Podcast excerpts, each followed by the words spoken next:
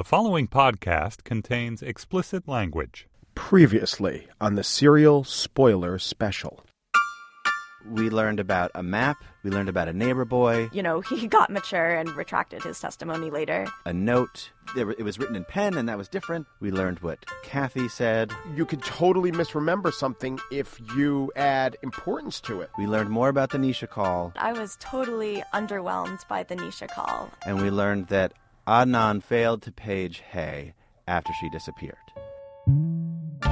Burning questions for you guys. Who the hell would he be talking to? That's a huge third person that no one's ever mentioned. Things that when this episode ended, you thought, okay, I really, I need to know. Where was where was Adnan's lawyer? What about you, Katy? I don't know. I'm so confused. These guys are so fucking wily. They are super wily. They're super wily. Hi, I'm David Haglund, a senior editor at Slate. Welcome to the Slate Spoiler Special podcast about Serial, the multi part investigative series from This American Life. My partner in these spoiler specials is Slate staff writer Katy Waldman. She joins me from our DC studio. Hey, Katy. Hi. And our guest this week is another Slate staff writer, Amanda Hess. Welcome, Amanda. Thanks for having me. Today we're talking about episode 7, called The Opposite of the Prosecution. Now, on this spoiler special, we tend to come at Serial from basically two perspectives. One of them is the perspective of, of the case and what really happened. Obviously, like all of you, we're interested to try to figure that out as we listen, as we go along with Sarah Koenig's own reinvestigation of this case. But we're also interested in the way that she's reinvestigating it and, crucially, the way she's then relaying that to us. Essentially, the storytelling aspect. You know, this is a crafted narrative, and even if she doesn't know exactly where it's going, she's making choices about what she wants to tell us which week and so on. My sense is that week, this episode, our episode, will be more about the second thing. Because really, we didn't learn much that's new about the case, right, Katy? I completely concur with that assessment, and I have to say that I was pretty enraged when I shut off my phone after listening to this podcast. Um, although I can I can understand the need for sort of an exhalation, a reset. Um, this was a total sidecar episode. We went down um, a lane where we talk to Deirdre, who is a fascinating character. She works for the Innocence Project, and she and her team basically looked at the facts of Adnan's case and um, evaluated it and concluded in a not very surprising development that they thought that he should not be in jail. And that was, I mean, she was a really interesting character. We learned a lot about what it's like to have a conversation with her and what the scanner in her office smells like. it's laundry um, And ink. and ink, uh, crucially. But I mean, I just felt that there had been so many details in disarray, um, so many things unpacked, so many incoherent things and inconsistencies, and I really wanted um, Sarah to talk to me like I was stupid and walk me through all the things that she has thrown on the table so far and sort of weave something logical and sensical out of that. Yeah, I mean, I almost didn't even see it as a side street that Sarah was taking us on. It almost felt like she was like going off of a cliff to me in this episode because she spent the last two episodes really trying to poke holes in the prosecution. Even the last episode, she frames as this episode where she's going to bring all of this evidence to bear that the prosecution says implicates Adnan. And every time, you know, she has sometimes even a snide comment saying, well, you know, maybe this note where Adnan appears to write that he's going to kill Hae is, uh, you know, maybe it's just too perfect. So we're just going to throw it away. and here, you know, after like bringing all of that evidence, she decides to go and tell the story of this woman who plainly identifies as a tree hugger who believes that everyone is innocent. And at the moment where Sarah Koenig says, you know, it's not my job to figure out whether, um, you know, uh, Adnan can be exonerated, I just laughed out loud because she seems to be really bringing us in to this place where it seems like that's what she's trying to do. And she was, she just seemed so enamored of this woman um, and her project that I really started to really distrust her as a, a narrator. Well, I'm going to make a qualified defense of this episode in a second, but I, I think you make a good point about who Deirdre Enright is and how we should um, understand her perspective on this. And even though, in general, we are focusing on the podcast and what we learned there. We're not generally bringing out in- outside information. I did want us to learn a little bit more about both Deirdre Enright and also Justin Wolfe, uh, who is uh, this uh, guy who's in prison now, who comes up early on, and then they kind of don't. I don't know. For me, anyway, they didn't give quite as much information about his case as, as I wanted. I didn't totally understand why he was relevant. And as it happens, uh, Slate's resident legal expert, Dahlia Lithwick, uh, who, has, by the way, has her own podcast about legal issues called Amicus, which you should listen to, uh, she knows a good deal about that case, and she also knows Deirdre Enright personally. So I thought we could bring her on and ask her about those two people. By the way, hello, Dahlia. Hi, David. Thanks for joining us. Of course. Uh, the first one I want to ask you about is Justin Wolfe. Now, this is a, a guy who was convicted of murder but uh, later exonerated. Uh, kind of exonerated. He's still waiting uh, for this all to shake out. But uh, I wrote about this case in, I think, 2011. This was a big, big deal in Northern Virginia. And it was kind of one of those cases where, you know, he's 19, he's a high school student, uh, there's lots of like hookers and strippers and champagne, he's in some drug ring, um, and then he is accused of this murder for hire. Um, that his drug dealer is this guy, Daniel Petrole Jr., and Prince William County prosecutes Wolfe, 19 at the time, saying that he arranged a hit on Petrole on his drug dealer because he owed him a bunch of money. And in 2002, a jury in Prince William Circuit Court convicts Wolfe, sentences him to death. So this is 2002. Now it's 2014. He's been in jail since then. He's been on death row most of that time. In 2005, he came within two weeks of being executed, David. Uh, and then in 2011, when I last wrote about the case, a judge, a federal district judge in Norfolk, vacated the entire conviction against him. Basically, this huge uh, opinion saying unambiguously that the prosecutors in Wolfe's case had just concealed evidence, cooked up evidence, and the big, big thing at the center of it is that the guy who testified against Wolfe is uh, this guy Owen Barber, and that Barber made up most of his testimony that he in fact was coached by uh, the prosecutors says the judge to uh, put all this on Justin Wolfe and that he's threatened with the death penalty if he doesn't testify against Barber. So Owen Barber after in 2005 after the trial he recanted all his testimony. He was like it was a lie. I uh Barber didn't hire the guy. I lied about everything. And then what's extra weird is that Owen Barber recants his recantation, right? So he's gone back and forth back and forth but even the prosecutors concede that without Barber's testimony, uh, there's nothing on Wolfe, and yet Wolfe is still in jail. Well, see, this is why the, the case was brought up because in in with Adnan Syed's case, I think that uh, Adnan presumably sees a parallel there. The the Innocence Project uh, at UVA, headed by Deirdre Enright, they were involved with the Wolfe case. Is that right? Yeah, Deirdre uh, has been Wolfe's lawyer, and I think they were the ones who actually won that um, victory in 2011 with Judge Jackson, uh, who was willing to, you know, toss the entire case and uh, let Wolfe walk free. So Deirdre, you know, she's an amazing human being, but she has this clinic of law students who work here at the Innocence Project doing not just these DNA exonerations, but also cases like Justin Wolfe's where there's a really strong claim of unbelievable prosecutorial misconduct. Well, one of the striking things about Deirdre as we uh, meet her in this episode is that she seems so optimistic. You know, she just seems really bullish about the possibilities uh, of, you know, overturning these convictions, even as she concedes that it, that it happens so rarely. And I wondered, if, just as someone who knows her, I mean, is that just how, how she is? She's just a, a, a, chipper, I mean, obviously incredibly hardworking lawyer, or or do you think that she would only be that way if she saw something in a case that really kind of got her going?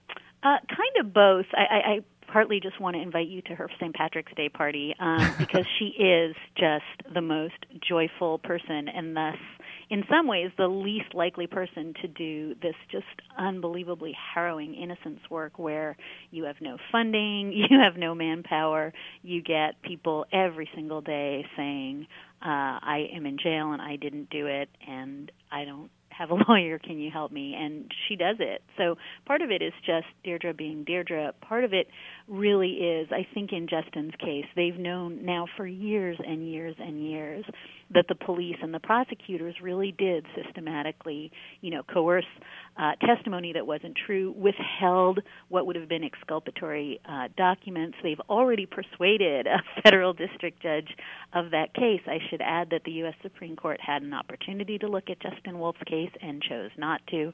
But this is really a case, David, of just unbelievable prosecutorial overreaching and the fact that even after uh, a, a district court judge said, "Oh my God, let him go. You have no case." Uh, and they're still trying to get him. You know, uh, even uh, on lesser charges, now they're trying to to argue that okay, maybe he was not in charge of the murder for hire, but he was a kingpin under their theory and then still eligible uh you know for for life in prison or the death penalty so i think she's just looking at something that happens all too often in the criminal justice system which is very very zealous prosecutors with unbelievable incentives to go very very hard on someone uh, who even after they misbehave, and in this case, I don't think there's any doubt that there was misbehavior, uh, still need the win for political reasons. And I think this case is particularly frustrating for Deirdre because, as I said, they already objectively did win, and yet their client is still in jail. Huh. Well, I, I think that helps shed some light on why Adnan would be interested in the case and why it would come up. Because if his conviction is is going to be overturned, and that is obviously completely and totally in doubt, uh, as far as we know, um, it would have to be something similar. They would have to, you know, probably turn up uh, something like that sort of misconduct. They would have to get get Jay to change his story, etc. But Dahlia, I want to just thank you again for, for joining us and uh, you know shedding some light on, on that story. Oh, it's my pleasure. Now, see, all of that is is is why I think this episode uh, is better than uh, some people, uh, some people in this room are perhaps giving it credit for. What is good to me about this episode is that you have actual lawyers who are getting involved, who are looking at the case, who are uh, going to examine things that you know should have been examined perhaps earlier in the season about, for instance, the forensics. To me, if there's a critique uh, of this episode, it is perhaps that you know it, it, should have come sooner. But but what about you guys? Was there anything you liked at all? I mean, there were definitely moments where I perked up. Um, not because I liked them, but because they were foreboding to me in a way. So the moment where Sarah says it's not my job to exonerate Adnan, I thought it was it was interesting because she keeps saying throughout the series like I'm not this, or I'm not that. It's almost like Adnan being able to say, I didn't do this, but I'm not sure what I did do. She says, you know, I'm not a crime reporter. It's not my job to exonerate him. But I think she maybe doesn't really know exactly what her role is, and they're trying to figure out even what the series is as they're doing it. And we all have sort of different expectations for what it should be. Yeah, I had another ominous moment. Um, this was pretty scary to me when she was talking to Deirdre, when Sarah was talking to Deirdre, and she says, That's my fear, is I'm going to get through all this and just be like, oh. and I heard this, a chill went down my spine, and I thought, oh, God help me. Like, please do not let this be the end of the series. Yeah, well, it reminded me of something that Mike Pesca said to her when he interviewed her. I have this thought in my head. Don't let this wind up being a contemplation on the nature of truth. Don't let this wind up being a contemplation on the nature of truth. And when I first heard Mike say that, my thought was that, you know, Mike, that's totally what this is going to be. uh, I'm sorry. And since then, I've gone up and down, I think, like many listeners have, in terms of my expectations. But I still think, if not a meditation on truth, it will probably be a meditation on the legal process and its relationship to truth. Uh, I don't have a lot of expectation that, that, that there will be a radical uh, change in the the case legally. Uh, I, I, would be happy to be wrong, but I do think they're they're dealing with that. There was an interesting piece uh, written by Linda Holmes this week uh, for uh, her blog on NPR about those exactly those expectations and the way that the show has to has to deal with them and what listeners uh, think is going to happen because it's a, a certain kind of story. But I, I, for me, the, the the best moment of this episode by far uh, was was one that came at the very end. Me, I'm going to stay right here at home with my little garden spade and keep scraping at the thing that confuses me most. Jay. Next time on Serial. So for me, that moment just just pulled me back in. I mean, even though I've made a, a, a, defense of this episode, I was I did find myself getting frustrated with it, like you guys did. I, I want to learn more. I want to know things about the case that we didn't know before, and here we have these new people who are just looking at it the way she was six weeks ago. But Jay, I do want to know about Jay, and I ended it thinking, okay, fine, next week we will learn more about him. Yeah, that was such a relief to me. I mean, I think if I had to uh, summarize the big reveal of this episode, it would just be next episode, she's going to talk about Jay. Thank God. Right, and it sort of nailed or brought home to me that um, this is a placeholder episode, and maybe that was necessary given like sort of the fever pitch of all the unpacking that was happening before, and we sort of needed to take a step back and meet some new people. Um, but now we're ready to plunge back in. Okay, well, those are some of the things that, that kind of stuck out to us about this episode, but we're also interested in what you, the listeners, think and the questions that you're asking, the things you can't stop thinking about. Last week, we gave you an email address. It's podcasts at slate.com. Write us. Let us know what your burning questions are. We got a bunch of emails this week. Thank you for sending them. One in particular that I wanted to flag for us is from someone named Maggie. And here's what she said, or here's part of her email. Doesn't it strike you as odd that so many of the individuals involved in the story are high? They are either high on their way to get high, trying to come down from a high, or trying to hide the fact that they are high. I think that probably strikes some of us as odd and some of us as less odd for various personal reasons. But I'm curious what, what you guys make of that and how that affects, you know, next week we're going to learn about Jay. When we first met him, he was presented as, oh, he's this guy that I just got high with.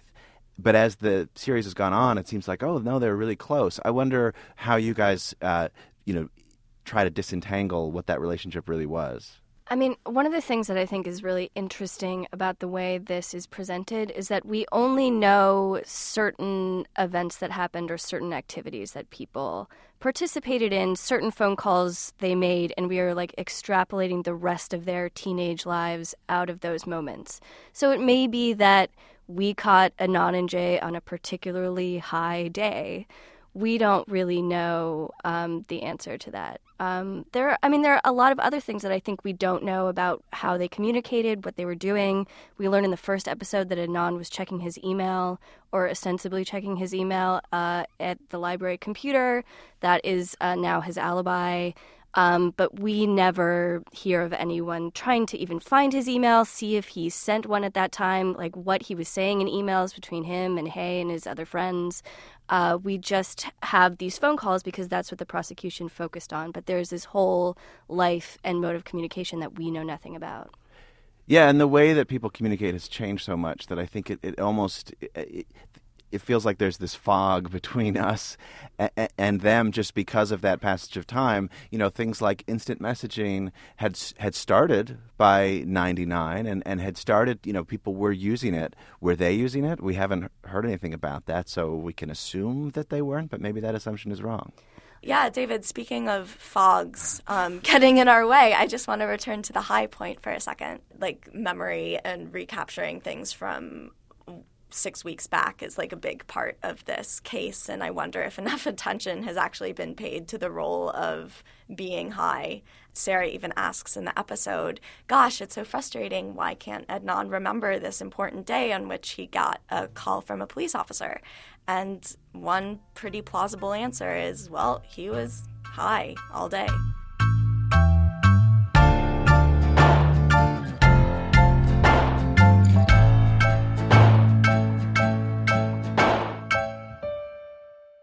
So, this is the point in the podcast where we talk about our burning questions, the things we're going to be thinking about for the next week before we get another podcast. We got a few of these this week from listeners. Here's what Alana wrote The question I keep coming back to is what is Jay's motivation for lying if Adnan is innocent? Uh, Joshua, another listener, wrote If you're Adnan and you had planned to commit this murder, wouldn't you make sure to build a rock solid alibi into your plan? These, these, I think, are two of the largest questions that even after today's episode, you know, we're still wondering about. But w- what about you guys? Do you did you guys end this episode thinking about a particular question?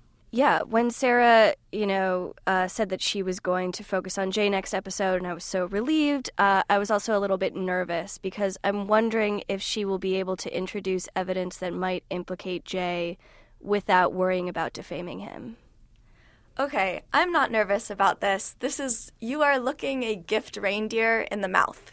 If if she talks about if she talks about Jay, I am very happy. I don't even have burning questions. I am just a stuffed creature full of anticipation, a reindeer full of anticipation instead of stuffing. Sorry, that was terrible. Do not use any of that. Uh, Uh, Katy, we are definitely going to use that. And I and I'm before we go, I'm going to share my question, which which is actually about the forensics, because to me that was the one interesting, you know, case specific takeaway from this episode was that you know they highlighted some of the things that um, that should potentially have been evidence and yet haven't really come up. Possible DNA on, um, you know, this uh, liquor bottle that was found at the scene, for instance, and the, the fibers from from the rope. Um, you know, maybe we'll learn more. Maybe they will try to see if they can find them and just turn up nothing. Uh, that's that's a possibility, but I will be wondering about what has become of that evidence and whether we'll learn anything more from it. Like I said, we want to know what, what you guys are wondering about, you, the listeners. So send us an email, podcasts at slate.com. I want to thank Amanda Hess for joining us this week. Thanks, Amanda. Thanks for having me. And thanks as always, Katy. bye. Thanks.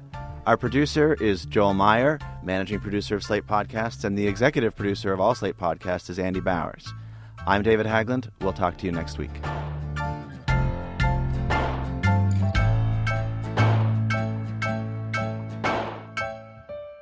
Hi, I'm Mike Pesca, host of The Gist.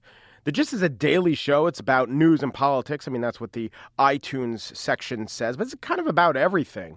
So, on a recent show, we talked about vexillology, study of flags. We talked about toys, which toys belong in the Hall of Fame, and politics, actual politics. On an upcoming show, we're going to talk about the fallacy of thinking that you're an expert at something. There are a lot of very confident dunces out there. So, find us in iTunes or visit slate.com slash podcasts to check out The Gist. Thanks a lot.